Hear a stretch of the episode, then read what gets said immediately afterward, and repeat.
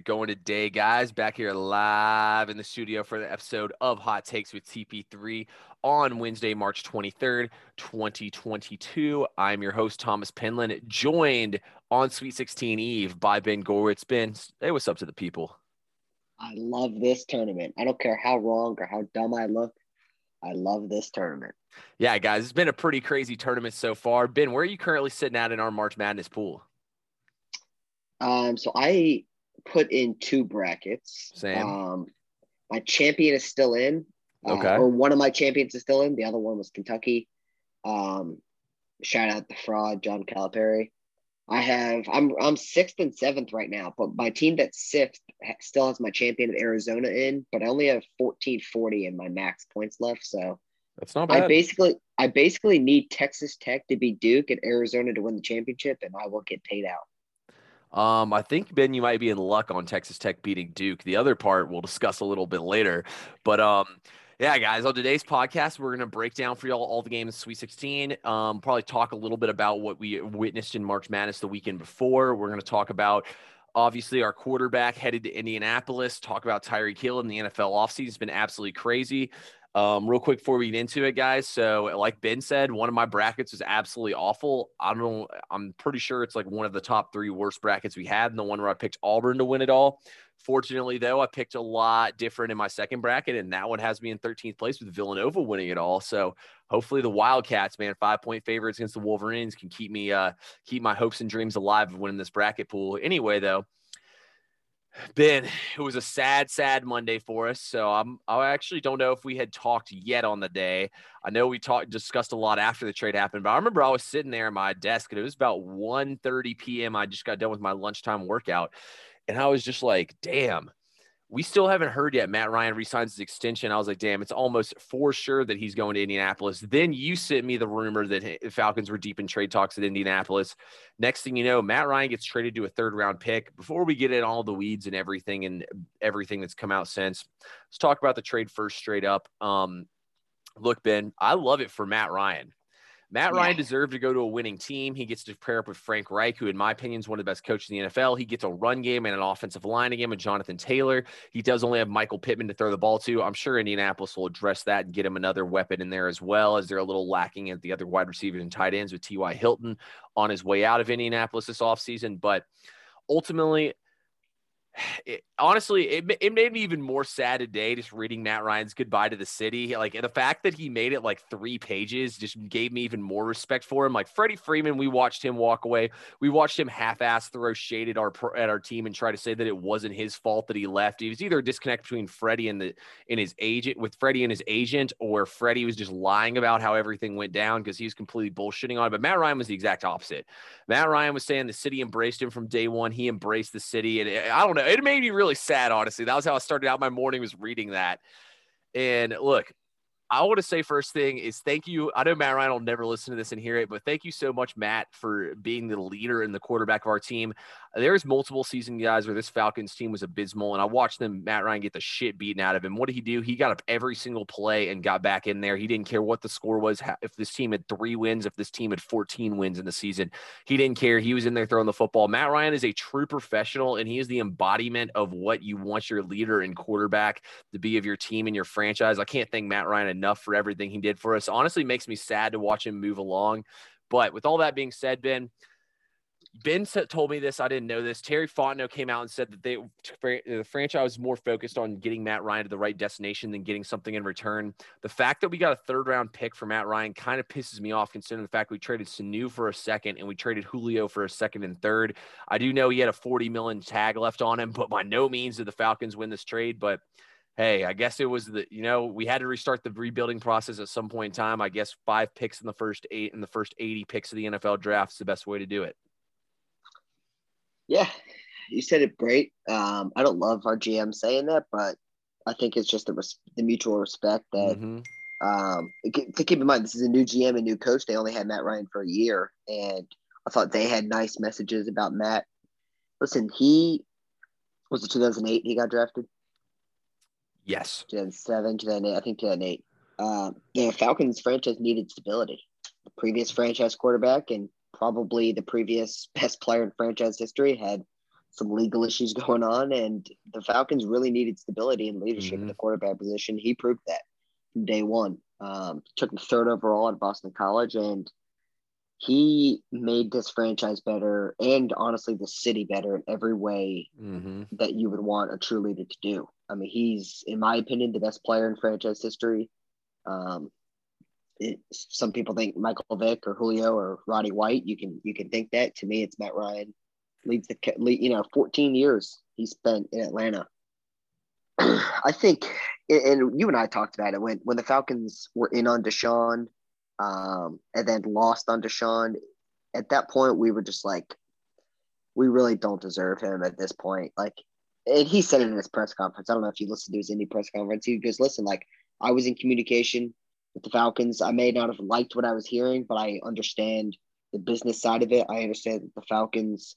uh, need to get a little bit younger at that position. And he said, okay, well, if I'm not going to play here, I only want to play in Indy. I think it shows what a what a classic franchise the Falcons are to mm-hmm.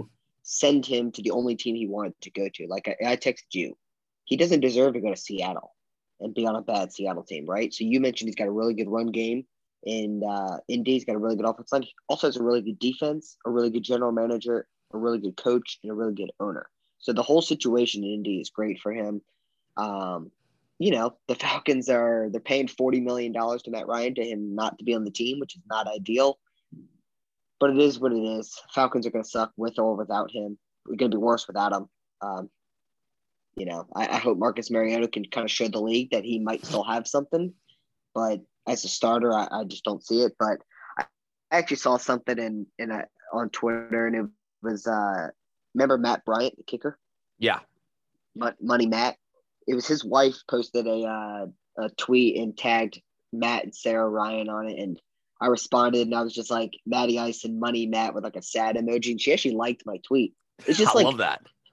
Those guys were le- like th- they were legends. Like mm-hmm. I mean, mm-hmm. we have you know our kicker now, um, Younghoe Koo is is on his way to being a legend. Whether it started with the onside kick and then the accuracy he's got with his leg, but Matt Bryant was automatic. Matt Ryan, if, if they were in the red zone, we were getting points, and it was from the Matt. So, just you know, a big thank you to Matt Ryan for everything he's done for the city, and uh, go go get yourself a ring. I, I don't think the Colts are. They're not one of the best AFC teams with Matt Ryan, but they're you got to look at it as like a year to year thing. The Commanders, I think, improved at the quarterback position. I, I, personally think Carson Wentz is better than Taylor Heinicke. Absolutely. That's just, just me. Um, I think Matt Ryan's better than Carson Wentz. So uh, if Philip Rivers could get this team to the playoffs, I think Matt should be able to get him to the playoffs, especially in this division. And uh, I, I, think the Colts are set up in a good, you know, good scenario with Matt Ryan. So he'll get in there, he'll learn the playbook. He'll uh, and listen, I, have talked about it all the time about Frank Reich he's the only coach that's gotten Carson Wentz to be an MVP caliber quarterback, and he was that one year. Mm-hmm. I think it was 2016 before he got injured. So he should be able to do big things with Matt Ryan. I still believe Matt Ryan's arm is not dead. Um, it's definitely not dead. I think, and uh, the Colts, correct me if I'm wrong, I think they have the most cap space remaining in the NFL. So uh, I'm not sure on that one. You're probably correct, though.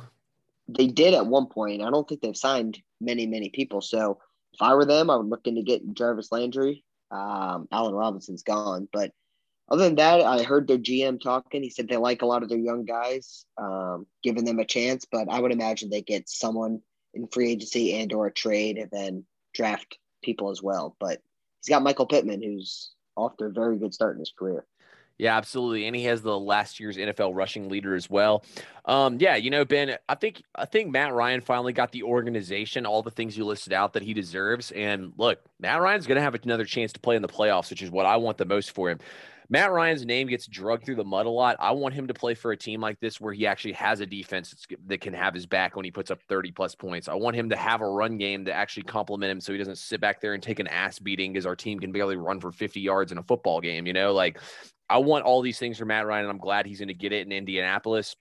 And ultimately, I think he's going to get get a final run at a ring in Indy. I mean, I I personally would take Indianapolis to win the division. I mean, that's just my opinion, though. I, between them and Tennessee, it's I mean neck and neck. I think now that they have the quarterback position there figured out, I mean, you just pointed your finger at it. They did it with Philip Rivers. They almost did it with Carson Wentz if he didn't implode in that game against Jacksonville. So I think that's those are all great points. I think Indianapolis will make the playoffs this year, and Matt Ryan could is going to have them as a Super Bowl contender. Obviously, the AFC West is extremely stacked, but I mean, outside of that, I'd say they're pretty much as good as anybody in that AFC. The AFC just keeps getting more and more loaded. And Matt Ryan's a guy who's an MVP and he's been to a Super Bowl. So we all know what he can do. I think he only makes that team better. And it's a perfect spot for him. And it's going to help him solidify himself as a Hall of Fame quarterback in the NFL and leave no questions unanswered with that. Um, from the Falcons flip side of things, though, guys, look, we suck straight up. Our there's no way to other way to put that. Um, like Ben said, you know, maybe we can get something out of Marcus Mariota. He did make the playoffs a few times. He is a running quarterback. I mean, we haven't had a running quarterback in Atlanta since we had Michael Vick as our starting quarterback. So maybe that can change things up. But yeah, it's going to be tough times here in Atlanta. I mean, Dean Pees was able to do some stuff with the defense. I don't think losing Dante Fowler and bringing in, uh, I mean, I think don't think losing Dante Fowler will do much to us. Bringing in Lorenzo Carter though could be good for us. When I look at the Falcons roster, it is tough, man. After Olamide Zaccheaus, our next wide receiver is Frank Darby, and then Austin Trammell is our th- wide receiver three. Obviously, we do have Kyle Pitts, but it's a pretty tough scene outside of Kyle Pitts over there in offense. Cordarrelle did come back. I did see a picture of him signing his contract, so there's no way he can leave now that we're in the position that we're in here in Atlanta. But Ben, there is good news though. We're going to be able to draft a defensive stud in this draft. I look, I wouldn't be furious if we drafted Malik Willis, but I'm just going to say this. I just told y'all who we have at wide receiver. How is Malik Willis? How is that setting him up for success? We already know the offensive line sucks. We our wide receivers suck. There's no way he we're might set him up for success. he might he might sit a year under Mariota Now that idea, I would definitely would not hate if he sat for a year. But because we had Mariota for two years. yeah, see, I think Atlanta will end up using one of these second or third round picks to bring in a wide receiver. I think we'll use our. I think we need to use our first pick on a defensive stud, and then at that point, guys, it's we're gonna have forty million available in cap space. I mean, I for sure hope we're able to trade Calvin Ridley for something of value, and we'll get his money back. Atlanta's gonna have a ton of cap space next year. We can bring in stud wide receivers and offensive linemen, whatever we need. We're gonna have the money to pay for it, and we're gonna have a rookie QB on his on his uh rookie contract, which is absolutely massive honestly, guys, I think bringing in Mariota is the right move. It ensures that we're going to be the arguably the worst team in the NFL next year, which is exactly what we need. I hope the Falcons go two and fifteen on the year, and both wins are against the Saints. So. I think things, if anything, are looking up for the Falcons. Honestly, it sucks, guys, accepting the fact that we're going to be the laughing stock of the league this year. And we're, I would be shocked if we won more than four games. So it's definitely going to suck watching all that. But at the end of the day, Falcons fans, next year, things are going to be brighter. I'd rather go uh, I'd rather have a two win season than go 500 and not make the playoffs. I agree with you completely. And you know, I know I like a two win season, Ben. Because it means because pick. it means we can sweep the Saints. That's all that matters to me, baby. If Falcons could, get, as Jay Z said, said the Nets could go 0 for 82. I'll look at you like that shit gravy. Falcons could go 0 and 17 or 2 and 15. I'll look at you like that shit gravy. As long as we beat the Saints, though. Love it. Um, Ben, anything else you want to say on this before we move to our other big breaking news we had in the NFL? No, we can move on. We can move on. Let's time move on, guys. Matt Ryan. Yeah, it's a, it's an end of an era in Atlanta. It's time to bring in the new era, the Marcus Mariota era, which will only be lasting for one year. Then it's time for another new era. If, if y'all do remember, like Ben said last time, we lost Vick to, to prison. We went three and fourteen. Then we brought in Matt Ryan and we made the playoffs. I think the same thing is going to happen next year. So let's keep that same positive attitude, guys. Ben, today we had another block blockbuster trade. The Kansas City Chiefs refused to make Tyreek Hill the highest paid wide receiver in NFL. He threw a hissy fit, and now he is a member of the Miami Dolphins. Six draft picks later, he is or five draft picks later, he's on the Miami Dolphins now. First of all, Ben, I thought this was a win-win for both teams here. Kansas City's going to get is now has a little bit of cap space they can use to probably bring in one of these remaining wide receivers. On top of that, they're going to have a bunch of draft picks so they can get younger and bring in more uh, bring in more help as well around Mahomes. I assume they'll probably be targeting one of these wide receivers in the draft if I had to guess. But Ben, what do you think this means for the Dolphins, man? Well, I think it we finally get a real look at Tua because they also brought in uh, two offensive linemen They brought in Armstead and uh, can't remember someone else, but uh, I mean, there's no excuses anymore for Tua. Um, he's got the fastest wide receiver duo I would imagine in NFL history. Um, he's got a better offensive line because they've drafted guys over the past couple years. As long as they can develop some of them, and now they have their left guard and left tackle are going to be new, so the left side is all good, and then everyone else is probably a draft pick.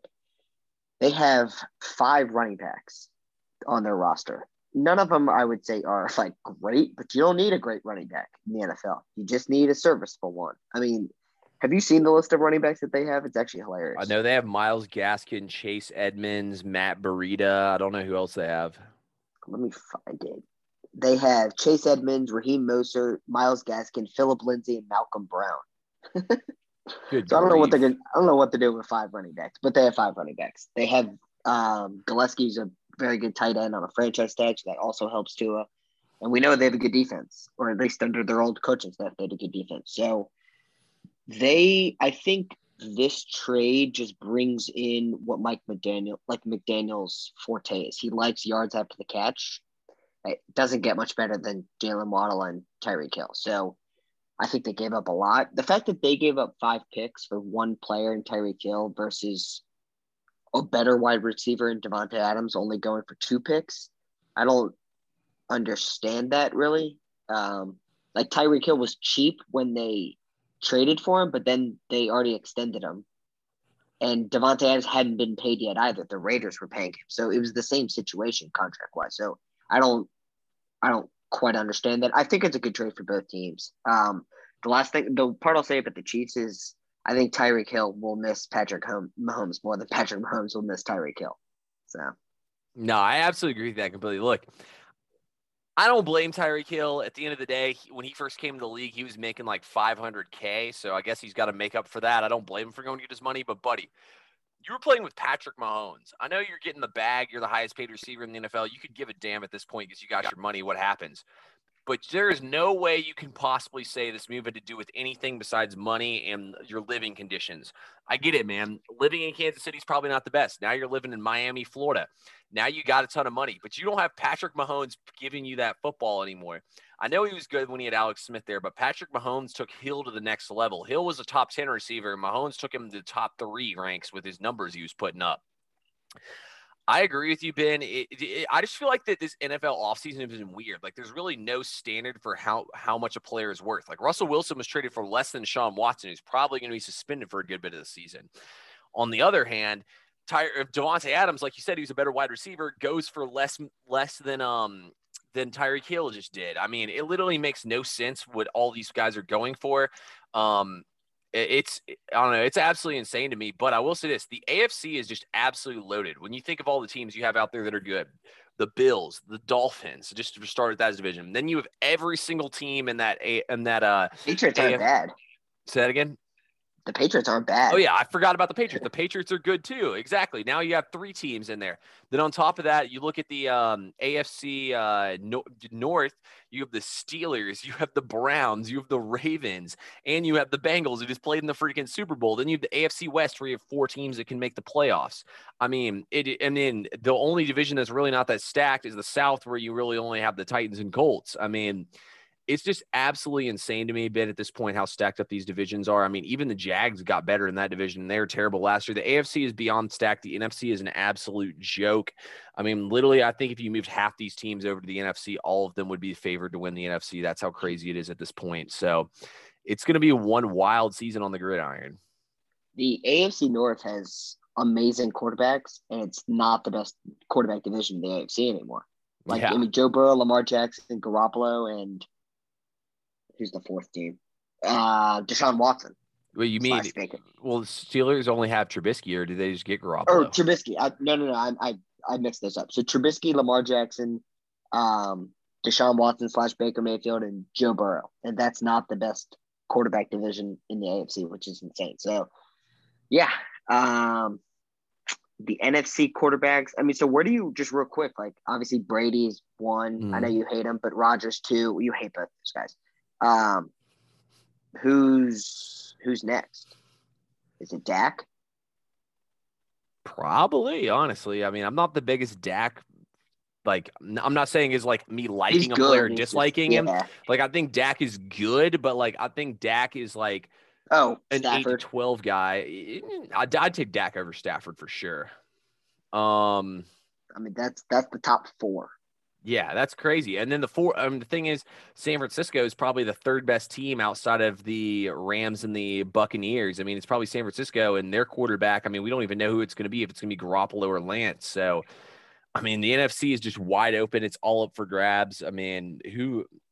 It, it, it's just absolutely insane. I mean, it's crazy how the power shifts. I mean, the, it was the exact opposite a few years ago. You know, like you had Brees, you had Rodgers, you had Matt Ryan in the in the actual good Falcons. You had um Cousins. yeah, Kirk. Kirk Cousins. I mean, you had all these good teams in the AFC. Now it's the exact opposite, or in the NFC. So now everybody's in the AFC. I mean, it's just kind of like in the NBA, how the Western Yeah. Conference used to be insanely stacked up. Now you look at it this year, and the Hawks can barely even get in the playoffs when they would be like the eight seed in the West, and now they're the ten seed in the East. You know, it's it's insane, man. Um, all right, Ben. Anything else we need to talk on football before we get down to the March Madness? This was the goat NFL offseason. I, Absolutely. I can't. I can't remember one that tops this. Nah, there and there probably won't be one that tops this. But honestly, I love it. It goes to show you how much that every single team wants to be successful, and how that if they see one team in their division that they're not satisfied being the second best team in their division, they have to go out and try to do something to one up each other. Literally every single team in the AFC West tried to tried to one up each other. Even even Kansas City did after the Adams trade by getting in Juju Smith-Schuster. Not saying he's even anywhere in the ballpark of Davante Adams, but at least they tried something, you know. Um, and it has. It, it's been like when someone gets a quarterback, someone, um, someone counters it with like a pass rush. So it's like it- Mhm. it's just insane. Good luck to the AFC West. yeah, good good luck in the in the AFC in general. It's going to be crazy to watch how it all plays out. Ben and I, I promise, guys, we'll have plenty more football talk coming for y'all in the coming weeks as the draft is approaching. We'll try to break down prospects, give you all our analysis and everything. Everything's looking pretty wide open right now for the draft. I've looked at 10 different mock drafts today. Every single one was completely different. Anyway, Ben, this is what everyone's waiting for, man. It's March Madness. Real quick before we get into the Sweet 16 and tell y'all who we think's coming out of each bracket with the way they're played out at this point. Let's talk a little bit about last weekend. Obviously, St. Peter's was the most surprising upset of the entire weekend. Ben, outside of St. Peter's, what was your most surprising upset you saw? Ooh. I well, first of all, let's go with before I answer that, I think we should say like an upset that everyone thought was going to happen that didn't. I mean, Providence, not just you, but a lot of Mhm. teams had zero belief in Providence. Um, so I think that needs to be mentioned. The upset that did, or the, the best upset that did happen, I feel like I'm blanking on one off the top of my head right now. Um, who beat who beat Auburn? Miami. Okay, not that one. I'm trying to think. Uh, if you have one, oh, I mean, to me, just for my bracket purposes, Richmond beating Iowa. I, I think so Mhm. many people had Iowa going far. Um, I think you can throw that one in there. Um, you got one on the top of your head while I while I'm trying to think of another one. Yeah, you know, a lot of people probably say UNC beating Baylor since they're the first one seed to get sent home, or obviously the Auburn one at St. Peter's. I'm gonna go with Michigan beating Tennessee, man. You know, look, I get it. One. Michigan, Michigan had a lot of stuff go their way, like the fact they got to play against the Mountain West Conference, who went 0 and who put up a goose egg 0 and 4 this weekend. On top of that, you know, Tennessee's not an easy matchup, but they let them play in Indianapolis, where they literally played the weekend before and got eliminated. And I feel like that they tried to really put everything in Michigan's favor as much as they possibly can. That was an all Michigan crowd there. I would say it's probably Michigan, honestly, the fact they were able to able to win that one. So that's the one that I've uh that I'm picking picking for me. What, what do you think about that? You I- say is probably the most shocking? That one, I mean, I think like like I said Providence, but like Iowa State making the Sweet 16, it's got to shock people. Um, I actually picked that one.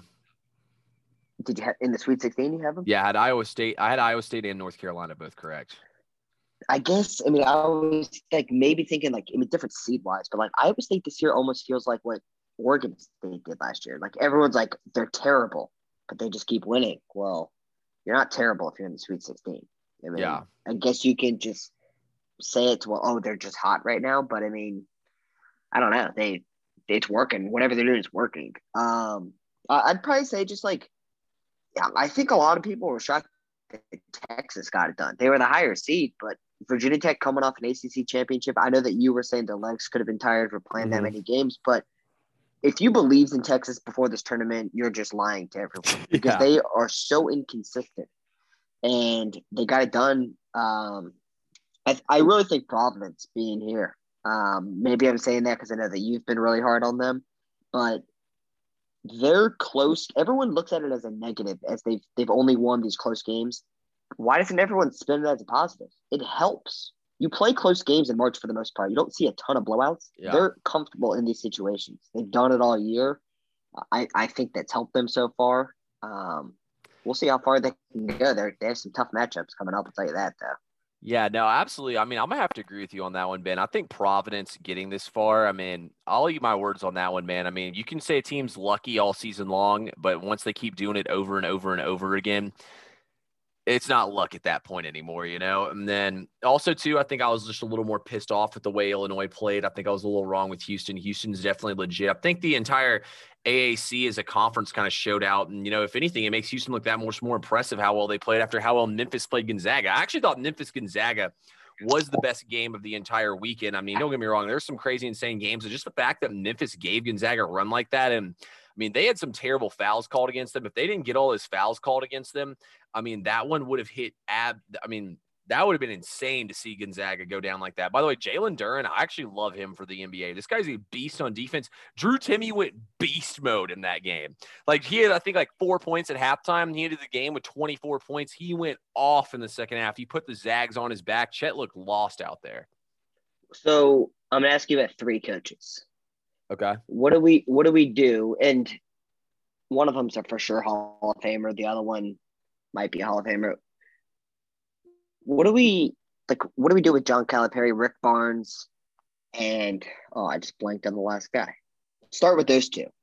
They're both very good coaches and always have been. And you shouldn't judge coaches overall resumes just based on March because it's very hard to win in March. But this is like Rick Barnes' thing now. Like yep. I mean, everyone has a thing that's like them. I don't know if you're a friend of the uh, fan of the show Friends, but like Ross Geller getting a divorce, that was his thing. Like yeah. this is Rick Barnes' thing. He's terrible in March. And John Calipari's thing is nobody does less with more than John Calipari. And it's ridiculous at this point. I really think it is. No, I agree with you completely. And the funniest part too about John Calipari losing that game, I don't know if you heard his post game conference, but he's like, "Man, I won a national championship. I had all these players drafted more than everybody. Was this that?" He was pissed off. Like you could tell he was listing out all the things he's done that other people haven't done, and that's how you know he was pissed off. You know what I mean? Because like, well, he let's was give him credit. There is no coach that puts the talent like yeah. he does. His his NBA guys are unbelievable. Yeah, absolutely. I mean, if you could play a five, if any, if you could field a team of any team's guys and play against them in the NBA, Calipari would definitely have the best team by far. I mean, it's not even a question. Duke would have some pretty nice teams, but definitely not compared to what Calipari had at Kentucky. But anyway, I, agree with you, man, on Rick Barnes. I mean, Rick Barnes, look at all the talented teams he's had that's come through. The only team was that Grant Williams team that he was able to get it. That was his first time getting the Sweet 16 was with that Grant Williams team. I mean, he had a team with freaking Kevin Durant and two other NBA players on there that he couldn't even get out of the first weekend with. That's pathetic. Yeah. I mean, I I would say so. I'm trying to think of that third team. And I just can't think of him right now. I'm going through the bracket just to, it wasn't Bruce Pearl. Don't oh, Illinois coach, Brad Underwood. I mean, I'm going to say this about Brad Illinois. Under, Brad Underwood might he might not have this much talent on one team ever again. I mean, he had the national one of the national player of the year candidates on his team, and uh, and Kofi. He had, I think, all of his guards are upperclassmen, and one of them hurts his team, but he won't admit that. But like upperclassmen guards, a national player of the year candidate, and a big man, and they got bounced in the second round last year as well. I think it's just like. I, I don't know what it is. And it's a problem. It's his thing that he's not a great coach in March either, which I know that you don't judge people off March, but it's like, I mean, he won the Big Ten. That I think that is big. I just don't think he's as good of a coach as some people think. I don't no. know if he's the right coach there to bring them as far as they want because they were they were sweet they were easily Sweet 16 good this year. You could have made a case they were Final Four good this year.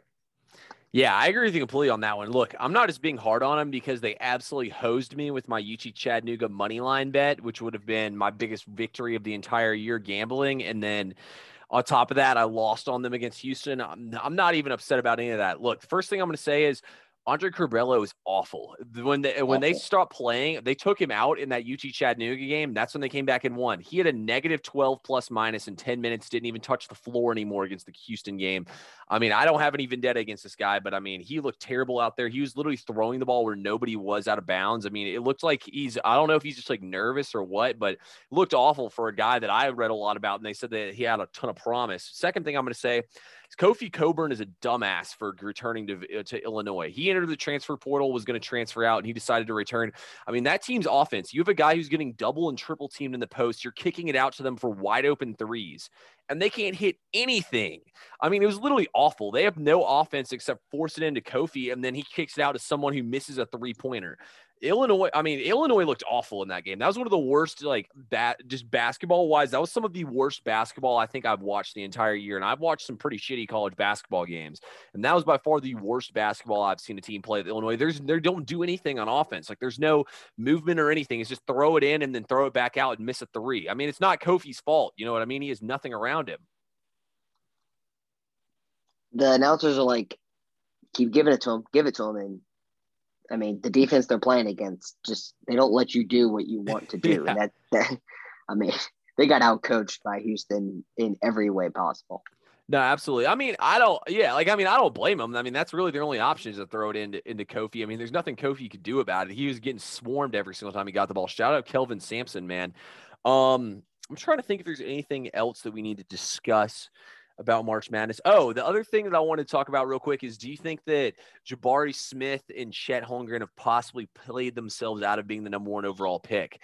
I've seen a lot of people talking about it because I mean Jabari kind of no showed that game against Miami. Chet also kind of, I mean, Chet Chet has not played well in big games so far in his college career. What do you think? I, I don't think so. I don't think you base it up one game. I, mm-hmm. I think mm-hmm. you still look collectively of what the guys did overall. Um, throughout the entire season. I think it's still very impressive for both of them being in their first year of college. Um, I I get why some people would think that, but that's that's not the case that I think of. Yeah, I'm going to agree with you on that one. Look, Miami has a bunch of guys who've been in college for a long time. I mean, Isaiah Wong's been there. I think this is his fourth or fifth year. Um, Cam McGusty was a freshman in college at Oklahoma, but a year before Trae Young even went to college. So the fact he's still playing college ball oh is absurd. God. Yeah, he's that he's been in college that long. It's absolutely insane. This is his sixth year of playing college basketball. Um, I don't. I agree with you, Ben. I don't think you can overreact to one game. Look, Jabari Smith. It is what it is. Auburn lost. I still think he's top two most talented. He wasn't guys. the only one that played bad. No, exactly. That's what I'm saying. And then on top of that, for Chet, I think it's tough for Chet, man. You know, it's it's hard to play with two big men, and especially when Drew Timme's the focal point of your offense, you know, and Chet's kind of the secondary guy to him.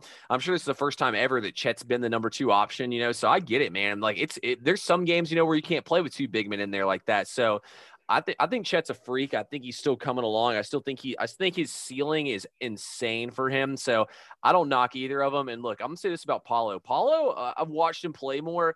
I'm a little more impressed by him. I still think he has no jump shot really in his game, but I think his size, he can guard anyone one through five and switch. There's no way I take him over either of these two guys. Thought Jaden Ivey had a great showing too. He hit some, he didn't actually attempt a field goal in the first half and then knocked down two key threes to break Texas's back when they battled all the way back in the game. I thought it was a good, I thought it was a pretty good tournament for him. I think he solidified himself as the fourth overall pick because we did watch Keegan Murray struggle too, but I'll give Keegan Murray the benefit of the doubt on tire legs, and they also fouled the shit out of him and they didn't call it on that three. So that I'll, game was absurd. I mean, I was so not because I had him in my final four, but on in the the last minute they missed like five calls total in the game. I think three of them were foul. No, I mean, his el- Keegan Murray's brother, his elbow got whacked and the ball lands short. It's like, I mean, why do you think the ball landed short? Yeah, it was blatantly obvious. That was that was terrible officiating. I mean, that game was crazy. As a guy who bet on Richmond and a guy who had Richmond advancing in his bracket, I felt fortunate to to have them advance in my bracket. Um, and the last thing I want to say is I watched the most horribly officiated basketball game I've ever watched. Slash, almost choked, seen a team choke away. Was that North Carolina and Baylor game? Oh. I mean, look, I will say this: North Carolina, Hubert Davis did a terrible job draw like figuring out how to break the press and get through everything. But it was so horribly officiated. First off, Manek did not intentionally elbow that guy. Whatever, give him a flagrant one. So they gave him a flagrant two. And then on the flip side of things, so, uh, Sochan tackles Bay- Bacot, who kind of nudges him, and Bacot gets the flagrant foul and the foul for it. I mean, literally North Carolina, like they're literally on the play where Meyer rolled his ankle. He slams into the guy's back. They don't call foul on him. Like literally, it made that was some of the worst officiating I've ever seen. I get it though. You want to try to make the game a little more interesting, but like it, it, was horribly like that was the worst officiated game I've ever think I've ever watched in basketball. Like there was so many fouls they weren't calling on Baylor. It was, it was terrible. I will say that, like for the people that watch baseball, you we complain about the umpires 24-7 college basketball like there's not a sport that you and i watch and like hockey. I know that you don't watch but like you wouldn't really know in hockey. Yeah. it's not as blatant but like baseball nba college basketball football in both sports like we complain all the time. It i guess it's tough. Um i i don't think college basketball is that difficult or just basketball in general. I, I think the rules are pretty clear what you can and can't do. I don't think it's that hard to referee, but I've never done it. So technically I shouldn't say that, but it is yeah. what it is. We're going to complain about it all the time. And for that is another reason, Ben, why I can never be a referee. My mom asked me so many times why I would, don't want to referee sports and try to be a sports referee. I said, Mom, said you and my dad have and myself have yelled at referees enough. That's exactly why I would never want to do that. I'd, I feel like that'd be a terrible occupation. I umpired I umpired a T-ball game, uh-huh. and I had a dad yell at me. I was like, "Your son is playing T-ball. He's four or five years old." that would probably be me as a dad, to be honest. So I feel his pain a little bit. Anyway, Ben, let's get down to it, man. We got eight game, four games Friday, four games sat or four games Thursday, four games Friday, Saturday, and Sunday. We'll have two games apiece, and then we'll know what our final four is going to be. I'm very excited to watch these. It's going to be some great basketball. We'll start things off, though, here in the West region where we have number four seed Arkansas taking on the number one seed for the entire tournament, the Gonzaga Bulldogs. Total in this game set at 155. Gonzaga is a nine and a half point favorite. Ben, what do you think about this game? We haven't really seen a uh, JD Notae game just yet, right? I, yeah. I don't think we've seen. Um, kind of waiting for him to still explode. Now, who's that other kid they have? Is it Richard something Richardson? He's been. Uh, let me go check the box score. He it's the dude in their in their game against Vermont, just absolutely lit up the scoreboard with like five or six threes or something like that. Let me find what his name is. But Williams, their big men, he has got to play this game without fouling. And and Drew Timme's gonna get him in foul trouble because that's what Timme does best. Um, it is not Richardson. It is. They have. They have Toney and they have Umude. Both of those guys can light it up in threes. But anyway, Williams has to stay uh, composed in the paint. Timme's to pump fake his ass all day long, left and right, because that's what Timme does. And Timme's footwork is just unbelievable. Um, but that's what Gonzaga is to try and do. I'll tell you that right now. They're going to get Williams in foul trouble because once he's out, Arkansas gets a lot smaller in the front court. They need JD, JD Notae to score because, and here's the time off, but Andrew Nembhard, the starting point guard for Gonzaga, one, he's a stud. Two, he played every minute of that last game. I don't think he sat once. His legs are going to catch up to him eventually. Arkansas, I think, needs to run and run and run. And I know that that kind of plays into Gonzaga's strength because Gonzaga – when when you score on Gonzaga, they get up the floor as quickly as yeah. possible. I think I think Arkansas wants to play that way as well. I think if you're just going to go half court set versus Gonzaga, they're the best in the country. They've always yep. been the best in the country at half court sets. I think Arkansas needs to get transition threes, but they need JD Notae to be the star that he was all season for them. And I think they can do it. Um, Musselman's not going to get out coached. His, his guys are not going to get out hustled in this game. I just think Williams has to stay out of foul trouble, and they need to be able to shoot the ball. And we've seen tournament teams. I'm sure you've seen the theories about the new ball. Teams are not shooting the ball that great percentage wise, and they they really need JD Notae to lead them here. He had he fouled out last game against New Mexico State. He had four offensive charges against him. Yep. He's got to play a lot smarter than that. Yeah, he got in foul trouble in the first game too. I remember he had four fouls with seven minutes left, and they went ahead and threw him back in there against Vermont. And luckily, we were able to pull it out down the stretch against Vermont. That was a pretty crazy one as well. Um, yeah, you know, I think that I think Gonzaga definitely wins in this game for all the reasons you said. I think that they just have too big of a mismatch down low. I think that Drew Timme is really wants this championship. I think he's going to give him everything he's got. I believe this is his last run in college basketball. So I think that for all those reasons said, I think that Gonzaga is going to end up winning this game outright. I think nine and a half, those a little much for all the reasons you said. I actually think Chris Lykes is the key guy here for Arkansas. Obviously, Notae's got to stay out of foul trouble, but if Chris Lykes can get hot shooting the ball, he can give them that secondary score that can play on the floor with Note and another passer as well. I think Lykes can open a lot of things up here for Arkansas. I like Arkansas to cover the nine and a half, but I think that Gonzaga ends up winning this game by five, six points. I and you know what I've kind of noticed. I don't know if it's like a, a trend. I don't know if we can call it that yet, but a lot of the underdogs have covered in the first half yep. before the game kind of explodes in the second half away from them. I think if you want to look at arc, obviously it's a shorter line. The line, what is it, nine, nine and a half? Yeah, it's probably going to be four and a half in the yeah four and a half in the first half. So it's probably four, four and a half. It's obviously you're getting a worse number with not that many points. I think whichever one you prefer. Um, I, I, think Arkansas is the side to take in terms of the spread, but I agree with you. I think Gonzaga is just too much at the end of the day. Yeah, no, that's what I'm saying. I don't, I don't think they'll be able to get past them, but I think it should be going. Also, too, here's just a little insight for y'all. Gonzaga in the Sweet 16, the last three times that they've been a favorite by eight or more points, they're 3 and 0. They were 12 and a half against Creighton last year, won by 18, 2015, eight and a half against UCLA, won by 12. 2019, they were minus eight against Florida State and won by 14. So I don't know if that means anything to y'all. It doesn't really mean anything to me personally. Just figured I'd throw that in there. And I said it when we first started. Everyone says every year how Gonzaga chokes. They don't choke. They make the Elite Eight every single year, it seems like. And that's not choking. They just play their worst game at the wrong time. I don't mm-hmm. consider that choking. I guess it more sounds like an excuse, but – Gonzaga typically beats the teams that they're on paper better than. That is fact. They're better than Arkansas. Yeah, they're definitely better than Arkansas. Also, too, Ben, I hate to bring it up, but this is the only SEC team that made it to the Sweet 16. Kind of sad for a conference that we thought was the best. Um, anyway, though, let's go to uh, the AT&T Center in Houston. Shout out ACC. Yeah, shout ACC out the ACC. was well represented they were well represented. I still think they're a garbage conference, though. If, though I'm p- pissed off with the way our basketball is at this point. We used to run shit. Now it's the exact opposite. But anyway, let's go to uh, San Antonio, Texas. Here at AT&T Centers, where these other games will be played. Um, we got the number 11 seed Michigan Wolverines tipping off against the number two Villanova Wildcats at 7:29. This is the second game of the day on TBS. Villanova five point favorite over under in this game at 13 or at 135. Ben, what do you think about this one? These games are incredible. The, these game, I mean, these matchups are unbelievable. Um, I, it's weird. Like I don't really know what to think of Michigan. Um, I think in this game, I think if I had to take anything betting wise, I'd probably lean towards the under because Villanova, okay.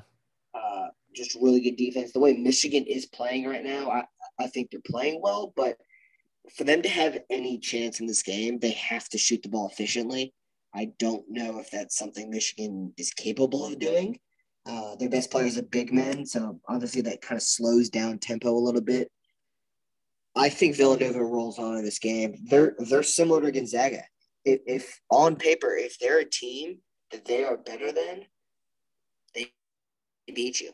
They're unbelievable in defensive. And in close games, they're going to be they're going to win it all. Mm-hmm. It, it, it, they are. They're the best free throw shooting team in the country.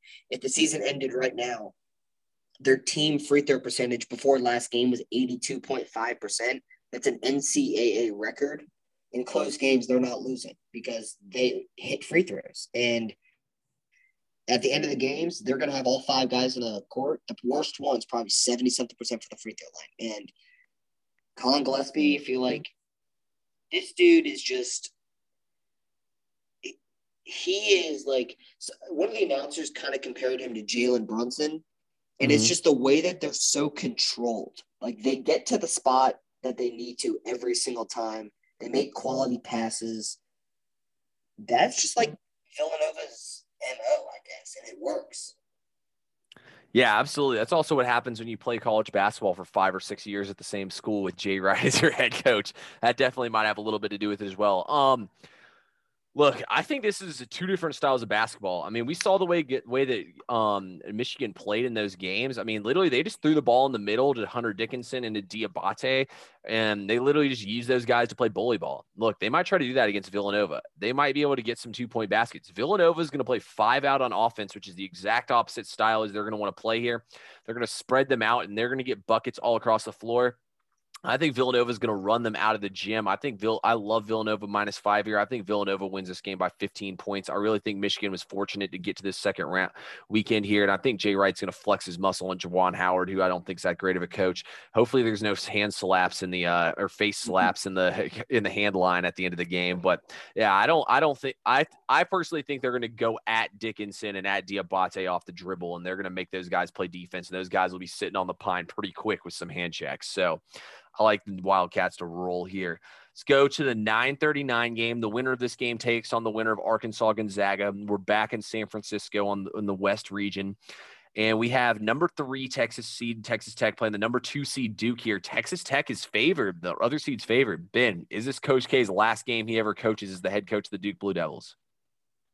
I don't know yet. I think I I think Texas Tech um, they probably should be favored. Um, yeah defensive efficiency. They're number one in the country. Defense has really played in this tournament so far, um, unless the game has been a blowout.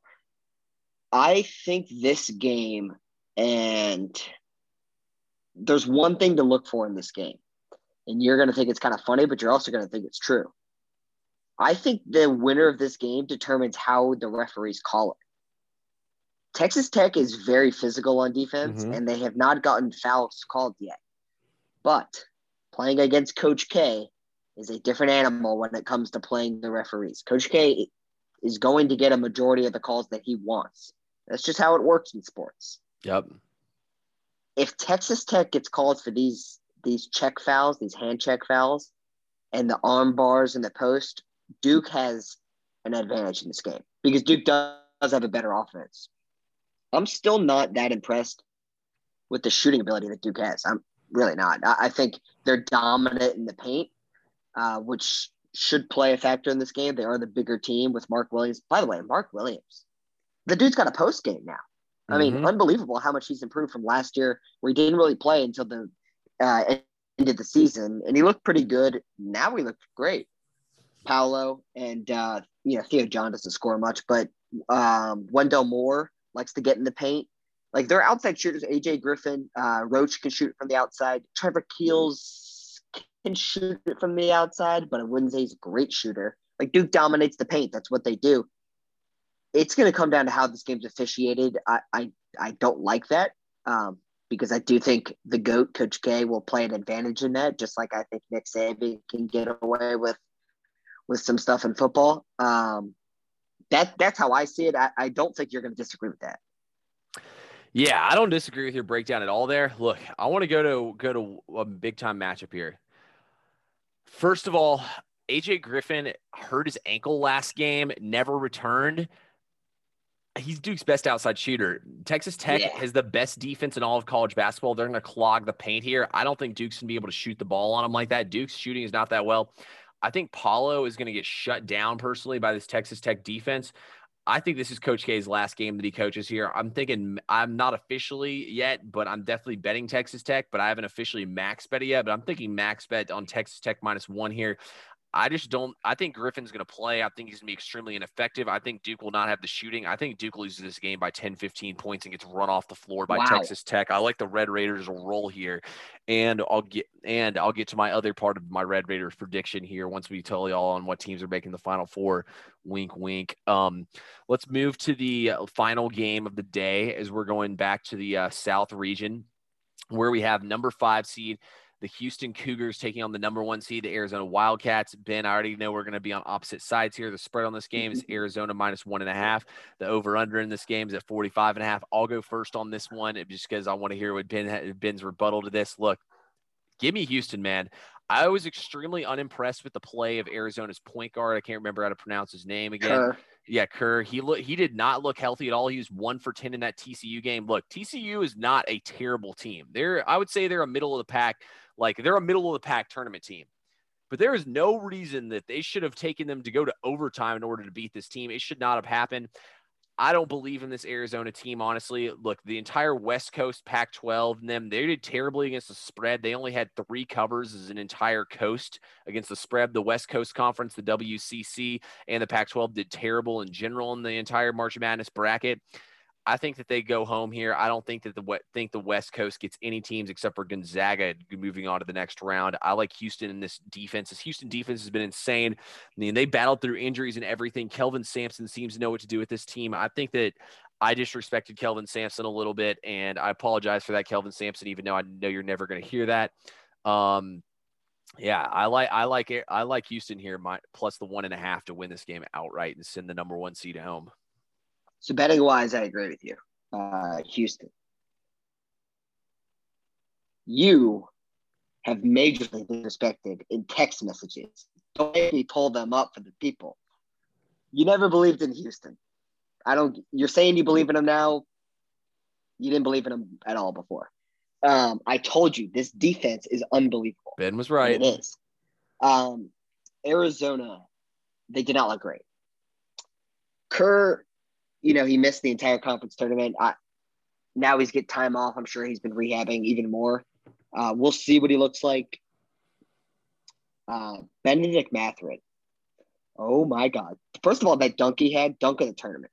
I know we have games left, dunk of the tournament. He dunked all over TCU's Big, Big Eddie.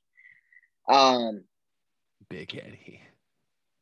Arizona showed their strength in that TCU game with their depth, with their depth they had two guys who really went off for them, uh, Mathurin and uh, number 35. His last name starts with a K. Um, I can't think of it right now. but they really sh- they showed their depth and they showed their poise with the young head coach because they had to come back at the end of reg- regulation.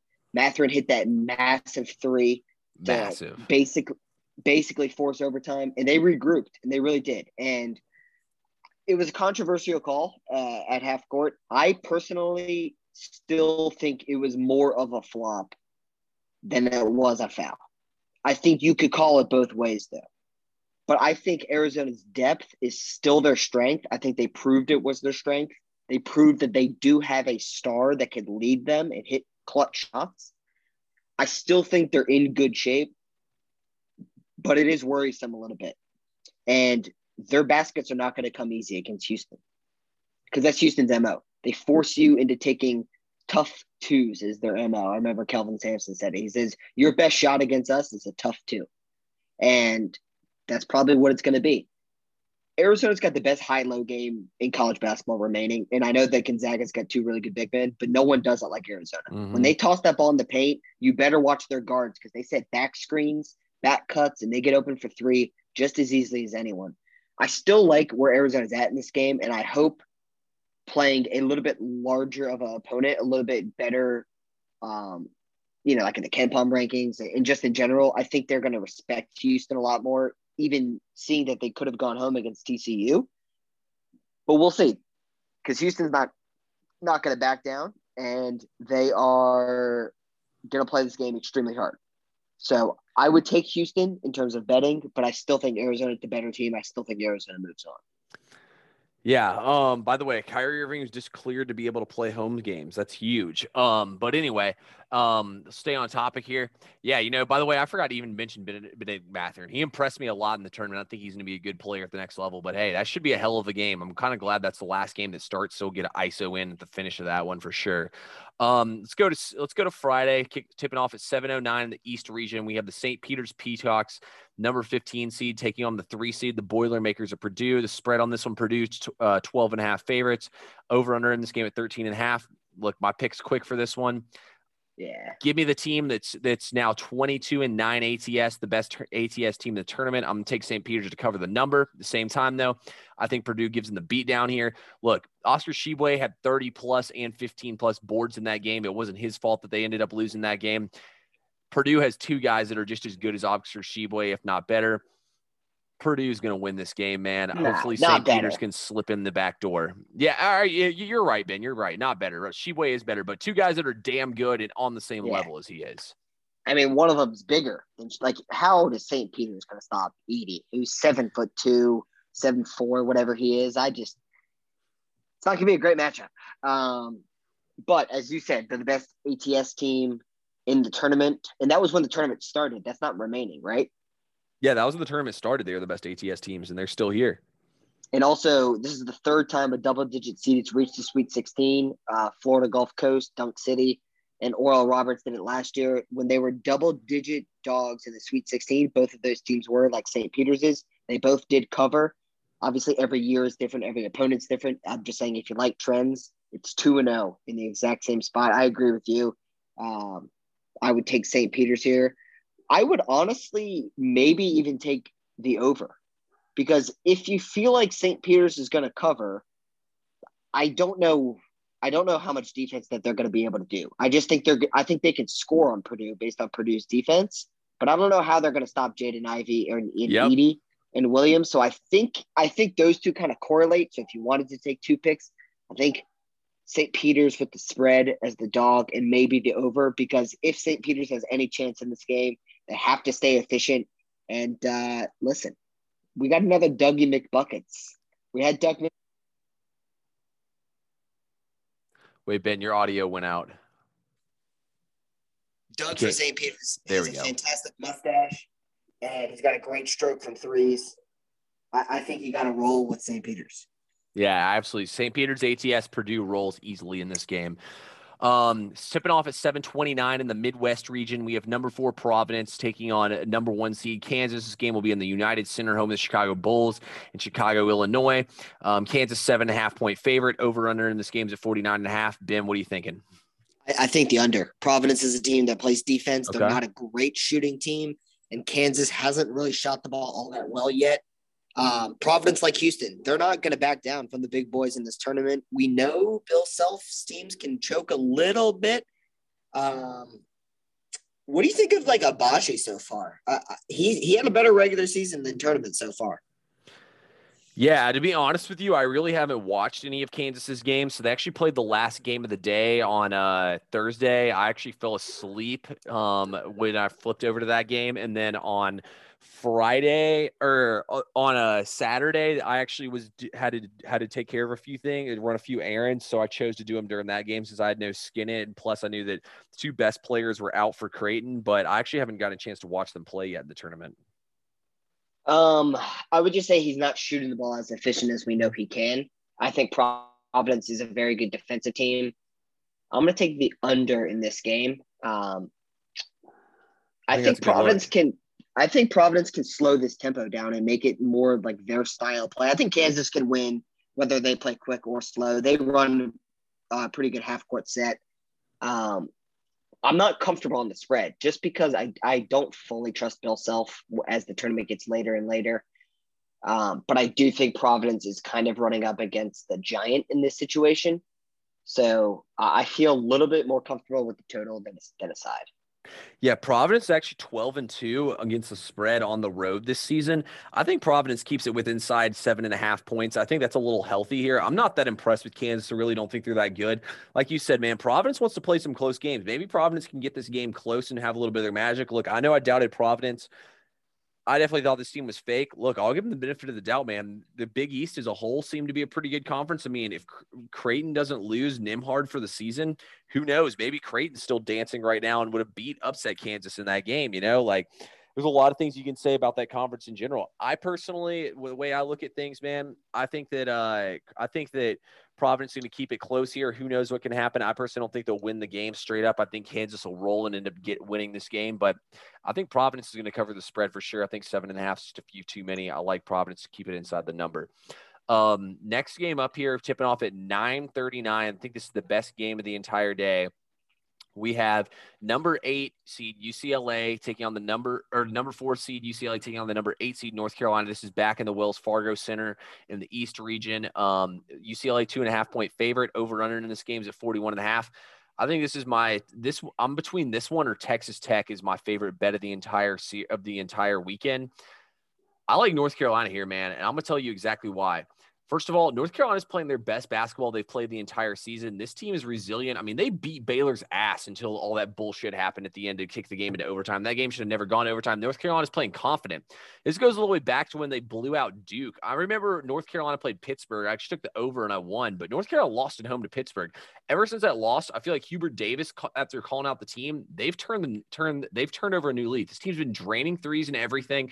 Feels like their veteran leadership has stay, has um, taken over as well. I think Is going to eat Cody Riley and, and UCLA alive in the middle. Also, Johnny Juzang has played terrible. He's shooting barely 30% in March Madness, barely averaging 16 points. Also, on top of that, their other best scorer, um, Jaime Jaquez, rolled his ankle and did not return to the last game. I mean, this is a team that barely beat Eastern Washington or whoever their 14 seed was they played in the first round. I think they got fortunate and drew a, and drew a uh, easy opponent in the second round. I don't think shit's going to be sweet for UCLA right here.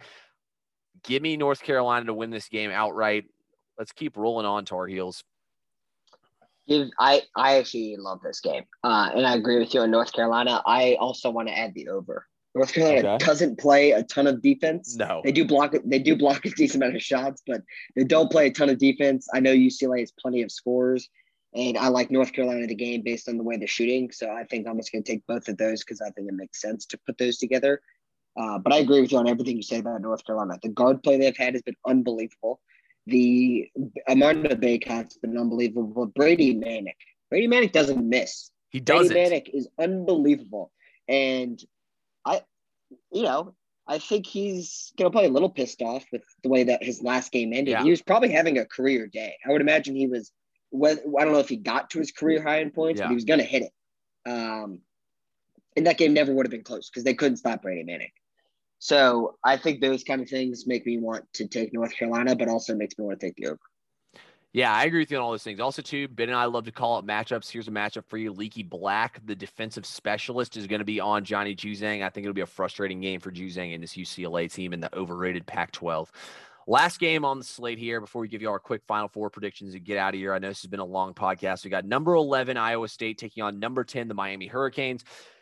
Miami is currently a two and a half point favorite. The over under in this game is set at 133. Ben, what are you thinking?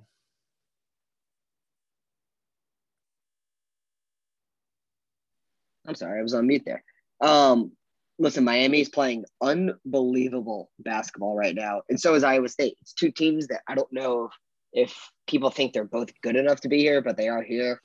Um, Iowa State, they can't shoot the basketball. Like it is amazing mm-hmm. that they mm-hmm. are this far, and it's obviously a testament to how good they are in defense.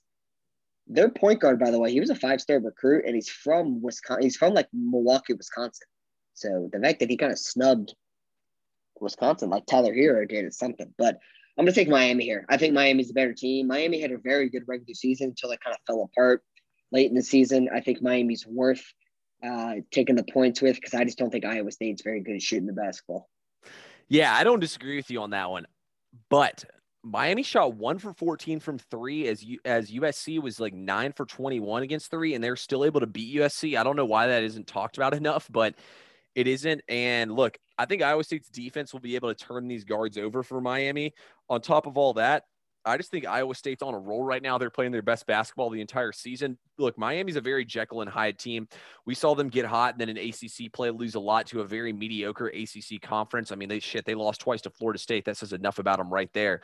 Um, I personally think that Iowa State wins this game. Also, like 85% of the public's taking Miami. So take that for what it's worth. But I like Iowa State here. I wouldn't be shocked to be catching plus three come tip on Friday night. Ben, before we get out of here, man, let's let's go through our little bracket here and let's do our final four. So, coming out of the West region, I'm gonna go. I'm gonna say Texas Tech is last man standing out of the West region. What say you, Ben? I'm still gonna go with Gonzaga. Fair. Um, yeah, I actually have Arkansas in my bracket that's still alive, but I don't think that's happening, guys. All wishful thinking at this point. Um, what about in the East region? Who do you think is going to come out? Tar Heels. Tar Heels. Okay. I don't hate that pick. I'm going to say, uh, I'm to say Purdue, man. I just feel like Purdue is due a chance to come out of here. Big Ten's been good enough all season long.